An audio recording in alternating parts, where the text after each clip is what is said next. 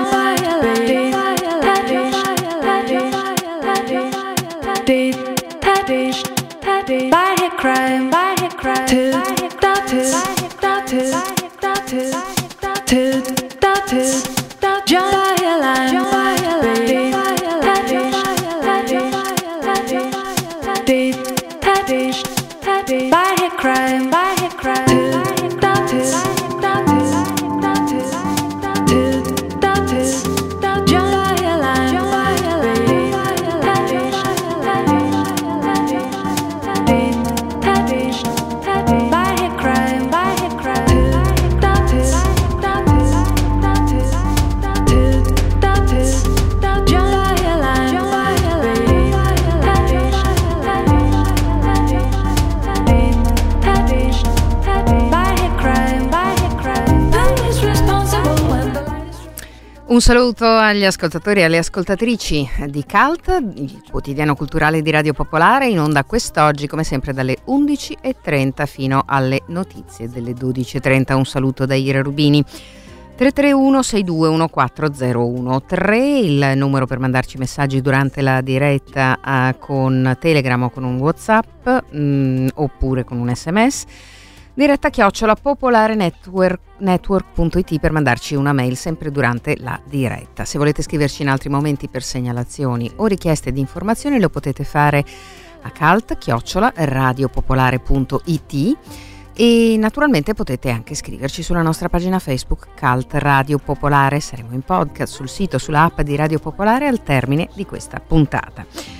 Allora, quest'oggi come sempre ritroviamo Giovanni Chiodi in chiusura di puntata per la rubrica di Lirica. Vi parliamo del film Romeo e Giulietta di Giovanni Veronesi con l'intervista di Barbara Sorrentini. Vi parliamo di un anniversario che riguarda una comunità, che è una comunità religiosa, ma insomma che si è anche caratterizzata eh, per eh, diverse eh, iniziative Mm, in campo sociale eh, sono i Valdesi eh, che celebrano i loro 850 anni con una serie di pubblicazioni e ne parleremo con un rappresentante della casa editrice Claudiana che appunto forse parecchi ascoltatori e ascoltatrici hanno già sentito nominare. Um, poi vorremmo parlarvi di un festival molto particolare, una prima edizione di un festival, ma questo ve lo raccontiamo più tardi. Eh, adesso in realtà ehm, lo spazio è per eh, l'artista della settimana, Brittany Howard. Eh, Red Flags è il titolo del brano che ascoltiamo oggi.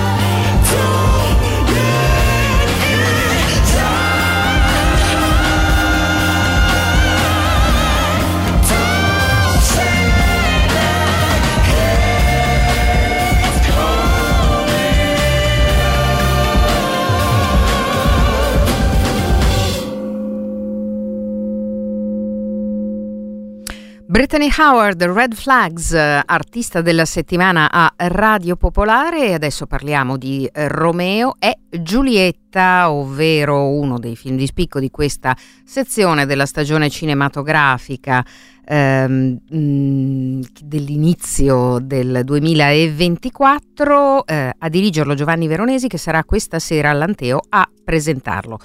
E allora eh, sentiamo l'intervista che a Giovanni Veronesi ha fatto Barbara Sorrentini. Il titolo è Romeo e Giulietta è del verbo essere. Giovanni Veronesi con noi al telefono, il regista. Buongiorno Giovanni. Buongiorno a tutti voi. Film scritto con Pilar Fogliati che neanche interprete, oltre a Sergio Castellito, Geppi Cucciari, insomma c'è un cast veramente molto ricco.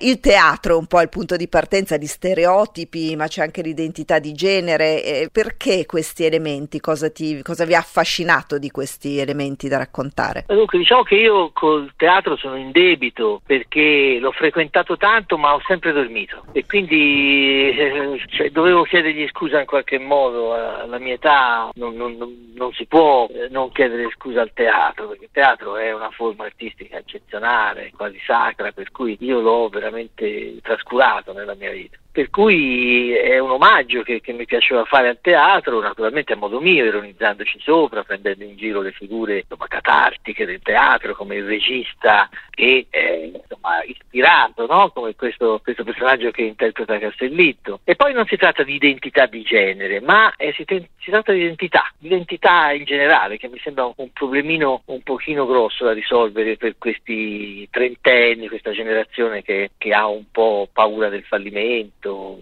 ha l'ansia da prestazione, insomma non, non, trova un posto nel mondo e la società non li aiuta moltissimo. Quindi ho, diciamo che ho raccontato una generazione che conosco abbastanza bene perché Pilar ha per l'appunto 30 anni e poi abbiamo raccontato anche una categoria che conosciamo bene che sono quella degli attori e quindi insomma mi sembrava anche questo giusto lanciare un messaggio che insomma anche se fallisci nella vita una volta non succede niente, a me piacciono di più quelli che, che ci hanno torto di quelli che ci hanno ragione, quelli che ci hanno ragione sono antipatici, quelli che ci hanno torto sono più umani. Eh. Giustamente dicevi identità, c'è anche uno scarto generazionale, Sergio Castellito nei panni di questo regista che, che tratta male tutti, insomma un po' appunto uno stereotipo del capocomico e poi l'oggi interpretato appunto da Pilar Fogliati. Ecco, questo scontro generazionale che racconti ironizzando ovviamente, lo vedi anche? Ah, dunque, nel nostro ambiente la differenza d'età conta poco perché conta quello che sei, quello che, che, che produci e, e, il talento che hai. Eh, ci sono dei bambini eh, che recitano benissimo, che hanno vinto l'Oscar,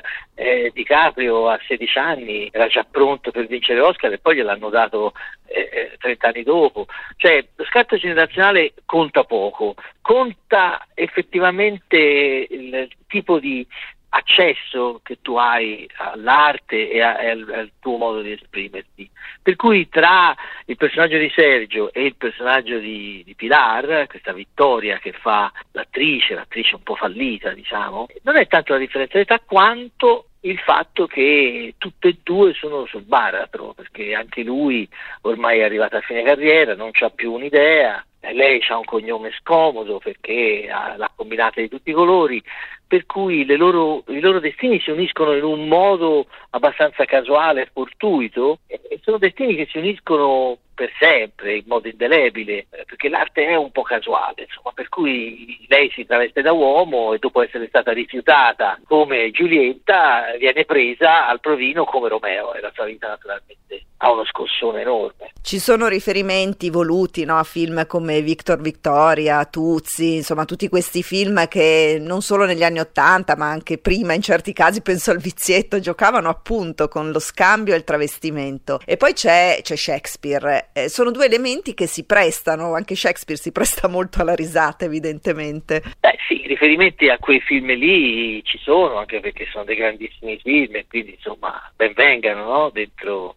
delle citazioni ben precise. Victor Victoria è uno dei miei film preferiti, per cui insomma, perché quando fanno questi riferimenti sono più che lusingato. Quindi diciamo che ehm, il cinema che ho vissuto nella mia vita poi a un certo punto viene a galla e, e mi ha fatto fare questo film. Ecco. Poi scusami, non avevo... No, e come si presta Shakespeare alla risata? Beh, Shakespeare, allora, prima di tutto io ho riletto Shakespeare per fare questo film, ho riletto Giulietta Romeo con una, con una serietà diversa, nel senso che eh, insomma quando l'avevo letta al liceo era una lettura superficiale, che è quella che più o meno fanno tutti, cioè la storia d'amore, la storia d'amore impossibile, la tragedia, eh, mentre invece ho scoperto che Shakespeare innanzitutto ha un'ironia feroce e poi è un, è un, testo anche politico, cioè le due fazioni, Montecchi e Capuleti, non è che sono due, due, due fazioni che si odiano perché sono due famiglie tipo faida mafiosa, No, no, sono proprio due schieramenti politici. E poi soprattutto è coraggioso perché parla di politica, della società dell'epoca, cioè, pochi lo rileggono sotto questo punto di vista, però è un autore molto tosto, non è un autore soltanto di tragedie come potrebbe sembrare oppure eh, di grandi sentimenti è un autore molto efficace, molto... e fa anche satira dell'epoca. Tornando un po' al discorso generazionale, c'è anche di mezzo il mondo delle influencer e tutto quella specie di sistema che gli gira intorno.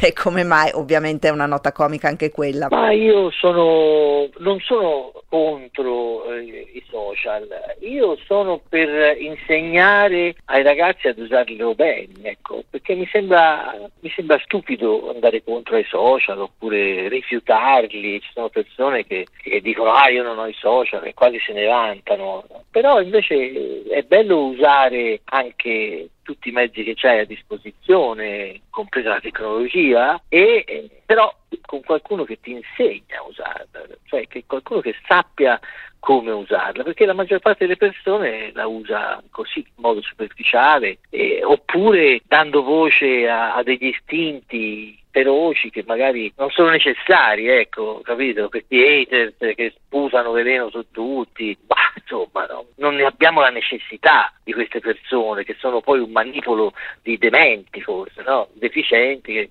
sputano veleno su tutte le persone tanto per dar voce alla loro invidia sociale oppure al loro istinto così un po' depresso della vita. Giovanni Veronesi, Romeo e Giulietta, grazie al cinema. Ciao. Grazie, vi aspetto al cinema.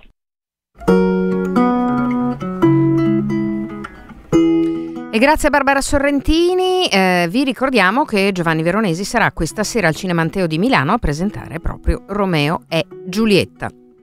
Can you lift me up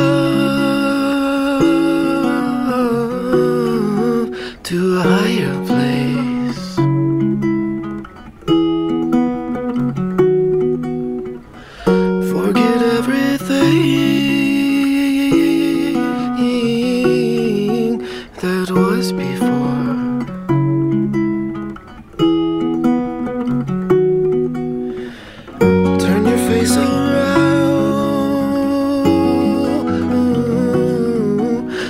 salted sphere.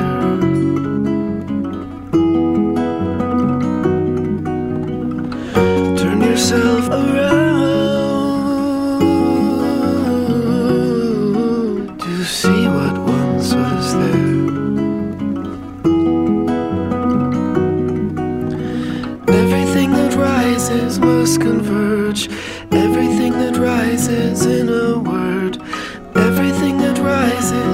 Converge.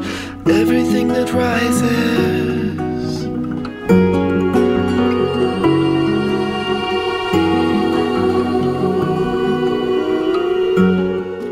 Ed eccoci al secondo ospite della nostra puntata di oggi di Calti, il quotidiano culturale di Radio Popolare. Come vi accennavo da sommario, ehm, si celebrano eh, gli 850 anni del movimento valdese eh, attraverso una serie di appuntamenti, di iniziative e anche la presentazione di eh, diversi volumi. Il prossimo 16 marzo alle 17 eh, ci sarà appunto eh, la presentazione di un libro eh, presso la libreria Claudiana, che è la libreria che fa capo alla casa editrice Claudiana e appunto al, eh, alla tavola valdese.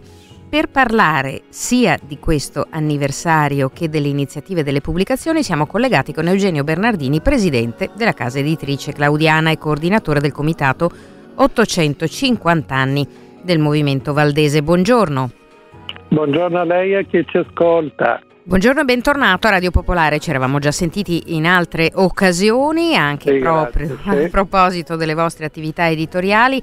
Allora, perché parliamo del Movimento Valdese? Al di là eh, dei suoi connotati ovviamente eh, religiosi, il Movimento Valdese eh, dà eh, sempre, mi verrebbe da dire, ma comunque eh, certamente all'attenzione di molti dei nostri contemporanei, si è sempre ehm, distinto per eh, il suo impegno nella comunità, nella società, attraverso anche iniziative eh, significative che vanno nella direzione della libertà, ehm, delle libertà civili e politiche. Il movimento valdese nasce nel 1174, dunque 850 anni fa, e allora che cosa fa la casa editrice Claudiana e in particolare il comitato promotore mh, per eh, insomma, le, le- le iniziative riguardo a questo anniversario? Beh, eh, l'attualità, diciamo, non solo per noi, ma per tante persone che possono essere interessate di questo anniversario, dipende dal fatto che all'origine del movimento nel 1174 c'è eh, la posizione di un laico dell'epoca che eh, contesta il monopolio religioso del clero e della gerarchia. Quindi un episodio importante di libertà responsabile che viene invocata contro il sistema tradizionale. Nel corso dei secoli i valdesi hanno sempre mantenuto questa attenzione per eh, la libertà responsabile. Io cerco di tenere sempre insieme i due termini perché c'è anche una libertà irresponsabile purtroppo Certo. che non costruisce, che non edifica e quindi eh, questo è un tratto permanente di questa vicenda di un movimento considerato eretico, poi divenuto chiesa protestante nel 1500 e che è giunta fino ai giorni nostri, con un impegno nella società sempre a favore di maggiori libertà eh, personali e sociali perché riteniamo che queste non siano mai un pericolo per la società, le libertà quando sono esercitate nella responsabilità, ma anzi un arricchimento. Faccio un esempio che ehm, eh, insomma, eh, ha riguardato tanti cittadini e, e tra l'altro appunto mh, iniziative che sono eh, dirette non solo eh, a chi appartiene alla comunità valdese, no? penso per esempio a tutte le iniziative negli anni passati relative al testamento biologico.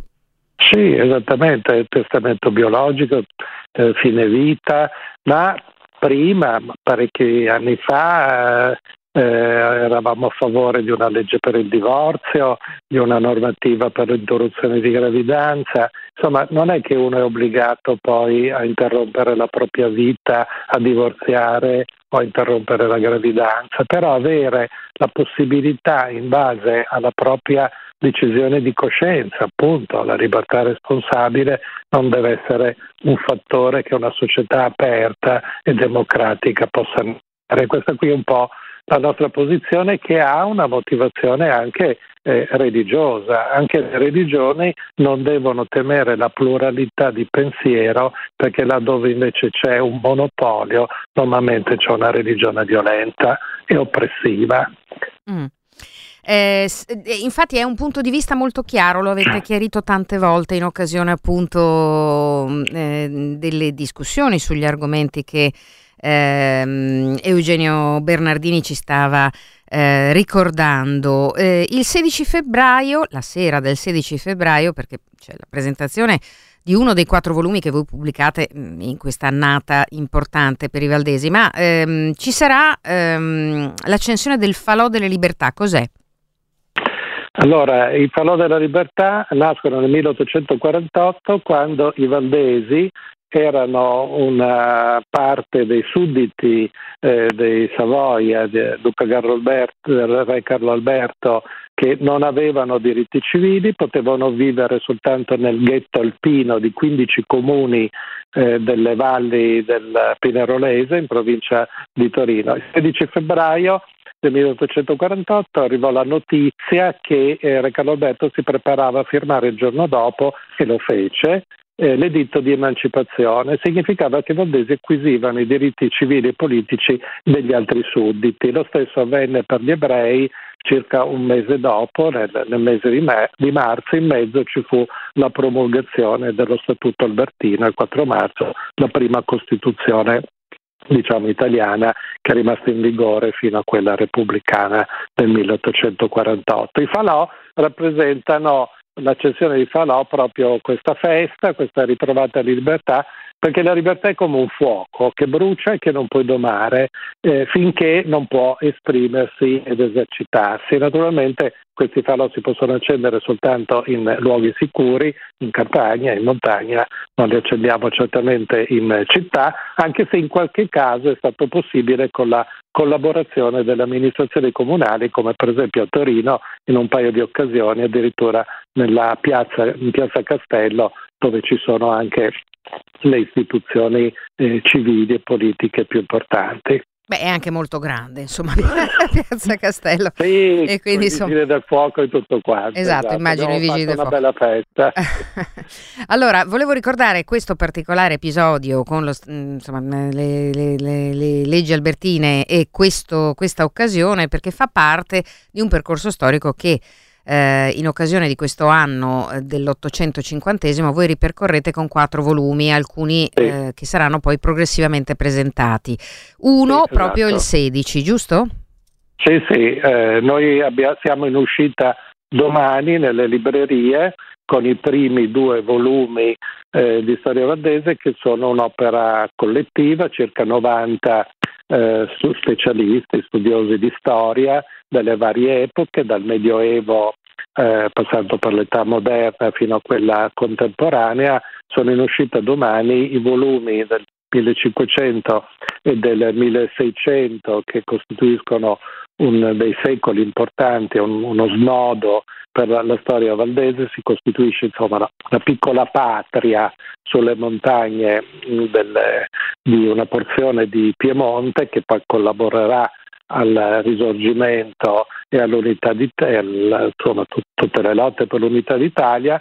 E questo è il, l'argomento del quarto volume che anche lui in uscita eh, domani, che parte dal 1870 e attraversa il risorgimento, purtroppo le guerre, il fascismo, un periodo difficile per i valdesi che eh, naturalmente essendo non cattolici non potevano proclamare lo slogan Dio, patria e famiglia perché quel Dio lì che intendeva Mussolini, i fascisti era un Dio cattolico, fino ai giorni nostri più o meno, fino a una tappa importante quando nel 1984 si firmò la prima intesa, uno strumento giuridico previsto dalla Costituzione per eh, le confessioni diverse da quella cattolica. Molto chiaro, ehm, dicevo, ehm, ricordiamolo dunque l'appuntamento del 16 di domani, cosa si presenterà, a che ora, dove? La presentazione viene fatta nella libreria claudiana di Milano ma non sarà domani, sarà il 16 marzo, è sempre il 16. allora lì proprio, proprio preso un, una tombola, no, no, no, eh, non ho visto che era marzo, va bene. Alle ore, alle ore 17, ma i libri sono in uscita. Esatto, domani, adesso, adesso avevo pensato che l'uscita corrispondesse sì. alla presentazione, invece la presentazione fra un mese. Le, sì, in libreria sì. troviamo due no? dei quattro che pubblicherete. Sì, si trova il volume numero 2 del 1500-1600 e il quarto che noi pensiamo sia di particolare interesse perché riguarda insomma, più, eh, maggiormente eh, l'attualità, ma mano a mano saranno presentati uno per volta tutti. Ci si può rivolgere alla libreria Claudiana di Milano in via Francesco Sforza per avere poi tutti i dettagli di queste presentazioni e naturalmente per vederli, toccarli, annusarli, perché i libri sono sempre un, un oggetto veramente di desiderio. Bene, allora eh, noi ringraziamo Eugenio Bernardini ehm, che eh, ci ha un po' accompagnati eh, nell'avvicinamento mm, a tutti gli eventi che caratterizzeranno queste celebrazioni 850 questa è la corretta definizione della nascita sì. del movimento valdese. Grazie davvero e insomma buone celebrazioni. A risentirci. Gra- grazie a tutti, grazie a, a lei che ci ha ascoltato. Thank you.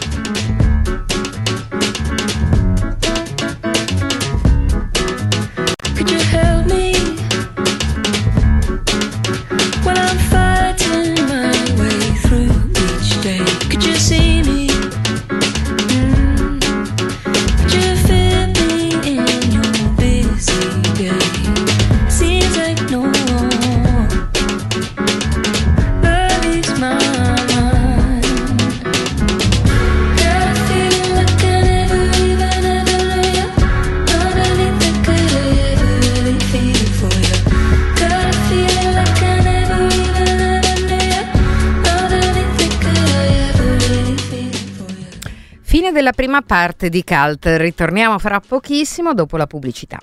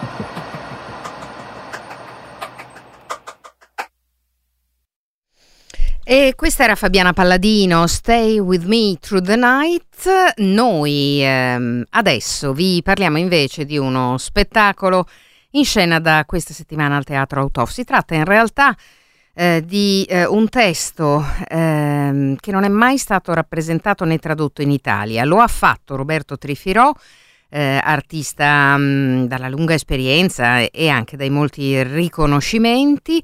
Ehm, ha la caratteristica, eh, questo testo, di essere scritto da un celeberrimo autore, Eugene O'Neill, eh, premio Nobel anche per la letteratura, tanti titoli importanti al suo attivo, eppure eh, questo è la prima volta che appare in Italia eh, sul palco.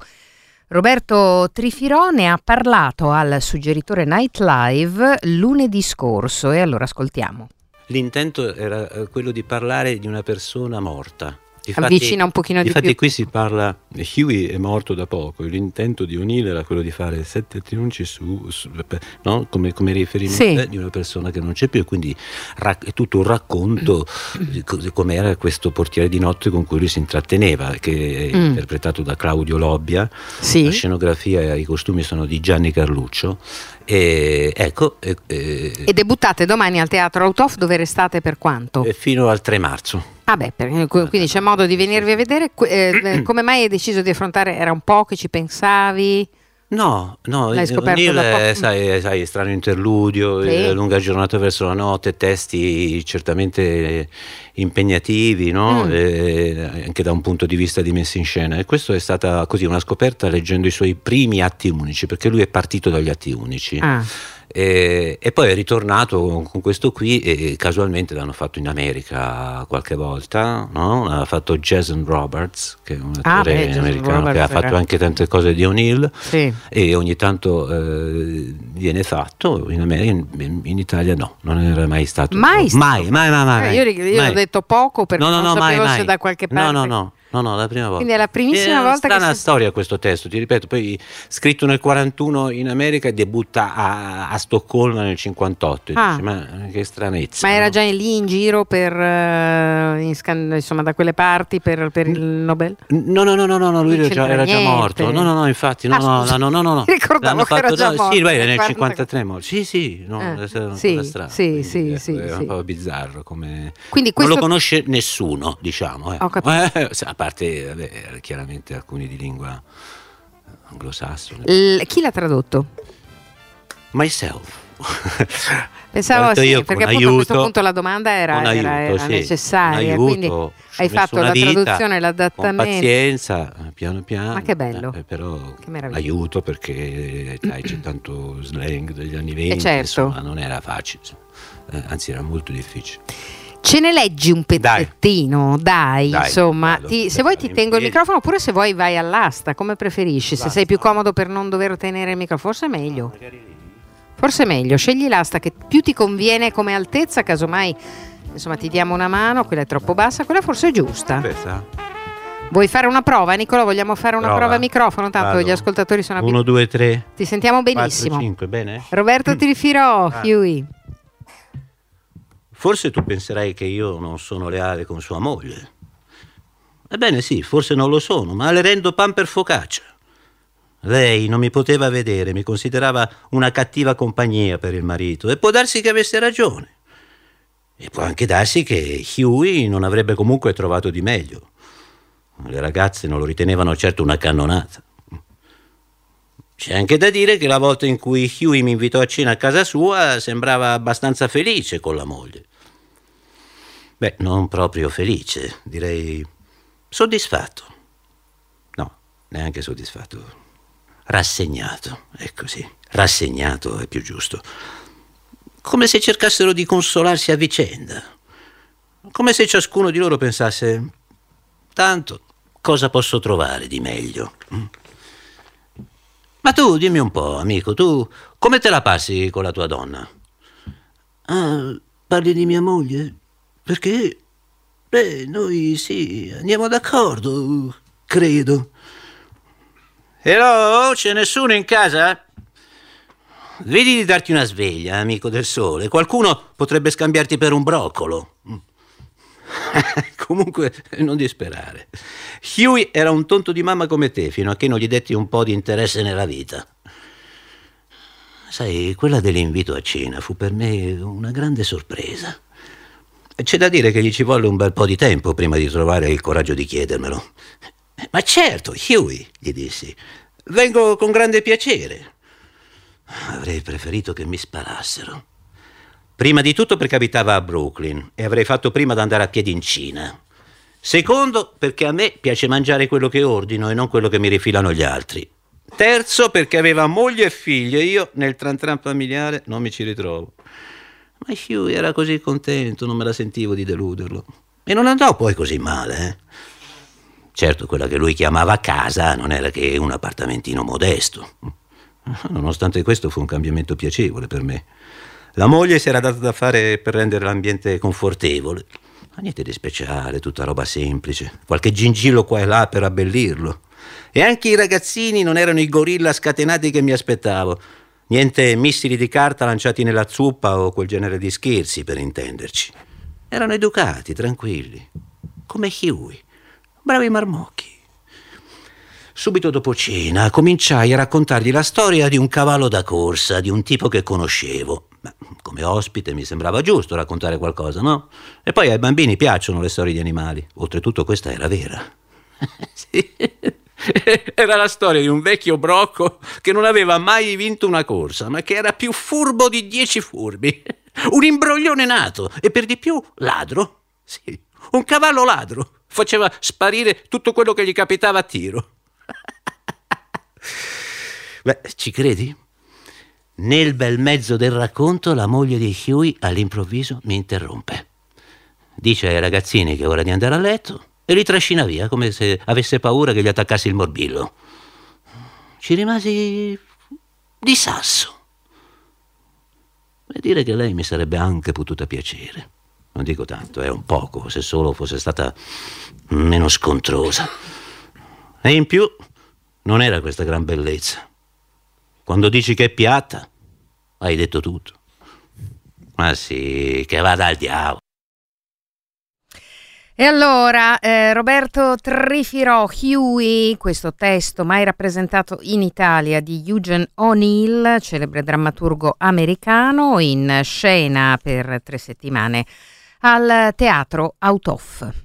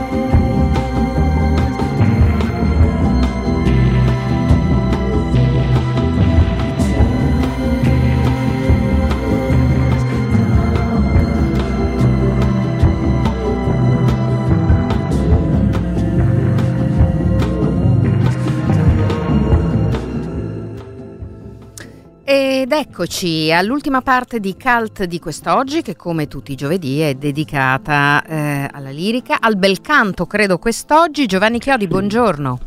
Eccomi Ira, certamente al bel canto per parlare, possiamo dire, dell'avvenimento della settimana scorsa che è stata l'Alcina eh, con le Musiciens du Louvre, pensate questo complesso straordinario barocco che è stato invitato alla Scala per la prima volta. E per la prima volta si sono infatti esibiti giovedì scorso in una serata che definire eh, incandescente, eh, stratosferica e poco, proprio anche per l'acclamazione insomma, del pubblico, perché le, le Musiciens du Louvre, che erano naturalmente diretti da Mark Minkowski, che è il loro direttore, che noi conosciamo già, perché è già stato naturalmente alla Scala, diretto un bellissimo Lucio Silla eh, di Mozart quasi dieci anni fa e poi Ravel, quindi mm, è notissimo, però non era mai venuto con loro, con uh, le musicienne. Loro hanno appena registrato un CD molto bello a Bordeaux perché hanno fatto una tournée negli anni passati, soprattutto nel 2023 con l'Alcina di Handel e, e, con lo stesso cast si sono quindi presentati in questo concerto straordinario alla Scala. Ecco, bisogna dire che il barocco alla Scala, ormai da qualche anno, non solo avvince il pubblico, ma proprio stravince. Se tu vuoi avere successo alla Scala, anche con i controtenori che una volta erano banditi purtroppo dal nostro teatro, basta che tu programmi eh, un'opera, magari anche di Handel. Ad esempio la Teodora, un altro concetto straordinario nel 2021, ebbe un successo straordinario. Ira, mi senti? Sì, sì, ti ascoltiamo con ah, grande ecco, attenzione. Eh, ne approfitto, ne approfitto per Ascoltami, ne approfitto per girarti un messaggio del tuo sindacato. Eh, che è stato fondato da Giancarlo, un nostro ascoltatore, che dice: Buongiorno Ira, se possibile lascia parlare con più calma Giovanni Chiodi. Quindi io mi, sono, mi sono tacitata. no, ma siete fantastici. Grazie Giancarlo, insomma sappiamo, che, no, sappiamo che, Giovanni è ascoltatissimo, molto amato, quindi per eh. carità, insomma, cioè, eh, oggi tra l'altro abbiamo tempo, quindi Giovanni hai otto, hai otto minuti. Sempre, vedi che loro lo sanno che parlo rapido, ovviamente perché il tempo è poco. È quello che è. eh, però no, oggi hai dire, altri otto sì. minuti, quindi andiamo avanti. Allora parlo più piano, parlo più piano. Poi, poi Comunque volevo dire che stavolta eh, cioè, il barocco è rappresentato dal Alcina. Alcina è una delle più grandi opere di Handel, le sue opere maggiori, è la storia della maga che si distrugge per amore, quindi un'opera di sortilegi, ma soprattutto di profondissima umanità, nella quale eh, Handel mette al centro il potere anche distruttivo dell'amore, no? attraverso le vicende di Ruggero, eh, questo guerriero che viene incantato da Alcina che se ne innamora al primo sguardo e non è l'unica, Ruggero Bradamante Alcina, quindi è il primo triangolo, e poi mette un altro triangolo amoroso in scena, quello tra Morgana, che è la sorella di Alcina, è una maga pure lei, Bradamante e Oronte. La prova dei musiciens di Miskowski è stata veramente sensazionale. Io devo dire, ho sentito, eh, li sento normalmente e sento tantissimi complessi eh, barocchi, ma devo dire che i musicieni questa volta, probabilmente anche elettrizzati da questo invito per loro prestigioso, hanno suonato veramente come non mai, nemmeno nel disco, devo dire, la verità che pure è stato ripreso dal vivo. I tempi sono rapidissimi, la compattezza dei musicisti è incredibile, la precisione dell'intonazione, perché di solito gli strumenti strumenti originali possono avere degli scarti di intonazione e soprattutto questa fantasia esecutiva incredibile, quindi questo suono che ti avvolgeva. Eh, il comparto dei solisti è un comparto che possiamo definire buono, sono tutti musicisti preparatissimi, i migliori sono stati la protagonista Magdalena Kojana che è una grandissima cantante eh, che si è presentata come Alcina, Anna Bonitatibus e Elisabeth De Song come Bradamante. Allora Alcina, eh, la voce di Magdalena Kojana è, è, bella, è luminosa, a volume e la cantante, devo dire, avvince. Magari la dizione non è proprio perfettissima nella lingua italiana, però insomma è, è una grande cantante. Ogni paragone, lo dico subito, con Cecilia Bartoli è impossibile, perché quella è una fuoriclasse e quindi la fantasia e la sottigliezza è, è imbattibile. Quindi anche Magdalena Cocena è più unidirezionale, diciamo così, però ha una bella concezione interpretativa e canta molto bene, quindi mi è piaciuta. E mi è piaciuta moltissimo la nostra Anna Bonitatibus che fa un, raggio, un ruggero veramente incantevole. Io preferisco i controtenori, ma come mezzo soprano Anna Bonitatibus è stata bravissima, ha un'agilità che è più di grazia, ma una voce bellissima, un italiano perfetto che in Handel è fondamentale, quindi ha fatto veramente molto bene. E poi ho ascoltato questa Bradamante di Elisabeth De Song, che è un vero contralto e che regge i tempi, devo dire, quasi impossibili di Minkowski veramente molto bene. Metto un pochino a un livello inferiore la Morgana di Erin Morley, che è una musicista preparatissima, provetta, incredibile ed è un'ottima coloratura. Per me è un pochino più ordinaria come Morgana e eh, meno bene Valerio Contaldo Comoronte e questo giovanissimo controtenore che Alois Mulbacher che faceva Melisso che mh, aveva già cantato perché la parte di Melisso per una voce bianca e l'aveva già cantata come voce bianca, poi la voce è mutata e adesso è un, un, buon controtenore, non è uno dei maggiori. Insomma, serata di bel canto incredibile e, e quindi siamo stati molto contenti di avere questo, questo privilegio anche noi. Invece, eh, che cosa è in scena in Italia in questo momento. Allora qui devo veramente togliermi il cappello davanti al Teatro di Cagliari che come al solito inaugura la sua stagione con un'opera rara perché hanno scelto il Nerone di Arrigo Boito. Hanno fatto benissimo perché questa è un'opera che fa il suo centenario, è stata rappresentata alla Scala il primo maggio 1924, diretta ovviamente dal sommo Arturo Toscanini e quindi dopo la morte, sei anni dopo la morte di Arrigo Boito. Un'opera francamente tuttora fuori repertorio, molto rara e quindi la hanno riproposta, è in scena fino a domenica con la, la regia di Fabio Ceresa e, e, la direzione di Francesco Cilluffo che è un grande esperto di musica novecentesca. Ma noi stiamo aspettando altre opere che sono in scena, ad esempio Anna Bolena di Donizetti che dopo Reggio Emilia passerà in questo fine settimana a Piacenza dove con molto piacere la vedrò e poi andrà avanti in tournée a Modena e in altre città. La regia di Anna Bolena è di Carmelo Rifici che rivediamo quindi in veste di regista d'opera, questo allestimento è già andato in scena qualche mese fa a Lugano e adesso in Italia protagonista Carmela Remigio e dirige un altro barocchista, cioè Diego Fasolis. Beh, era una produzione svizzera dell'AC, è quindi una produzione svizzera. È una, esatto, una produzione svizzera dell'AC. Eh, io l'AC ho visto la prima opera che ho recensito per voi qualche anno fa, che era sempre con la regia di Calmero Lifici e la direzione di Diego Fasolis, Il Barbiere di Siviglia. Sono più curioso di vedere questa Anna Bolena che naturalmente sarà integrale, integralissima e quindi dura la bellezza di quattro ore, però è un'opera bellissima e quindi benissimo. Eh, a Palermo sta per debuttare precisamente domani Madama Butterfly di Puccini in un nuovo allestimento eh, con la regia di Nicola Berloff e dirige naturalmente Homer Maywelber, un bel cast, Maria Gresta e Jonathan Tetelman, mentre a Parigi sta facendo furore nel bene e nel male, più nel male che nel bene, da quello che mi dicono, la Beatrice di Tenda di Vincenzo Bellini all'Opera eh, Bastiglia di Parigi che rappresenta il ritorno alla regia di un grande Peter Sellars.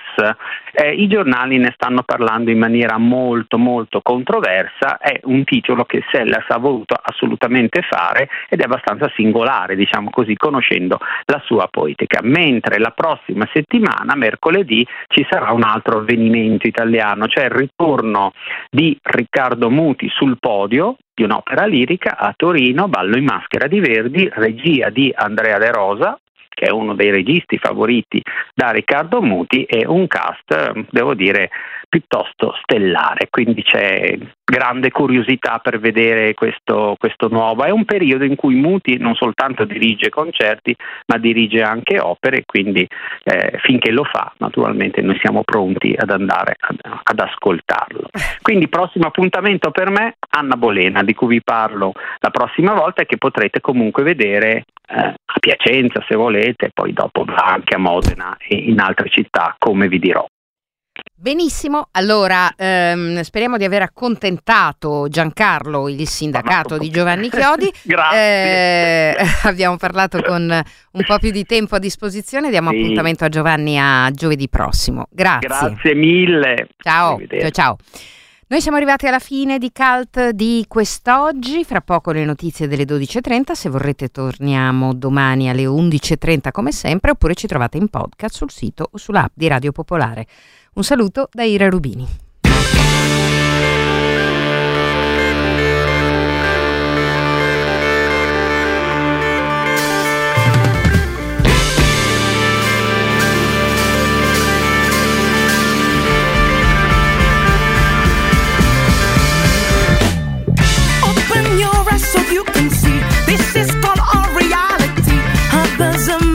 supposed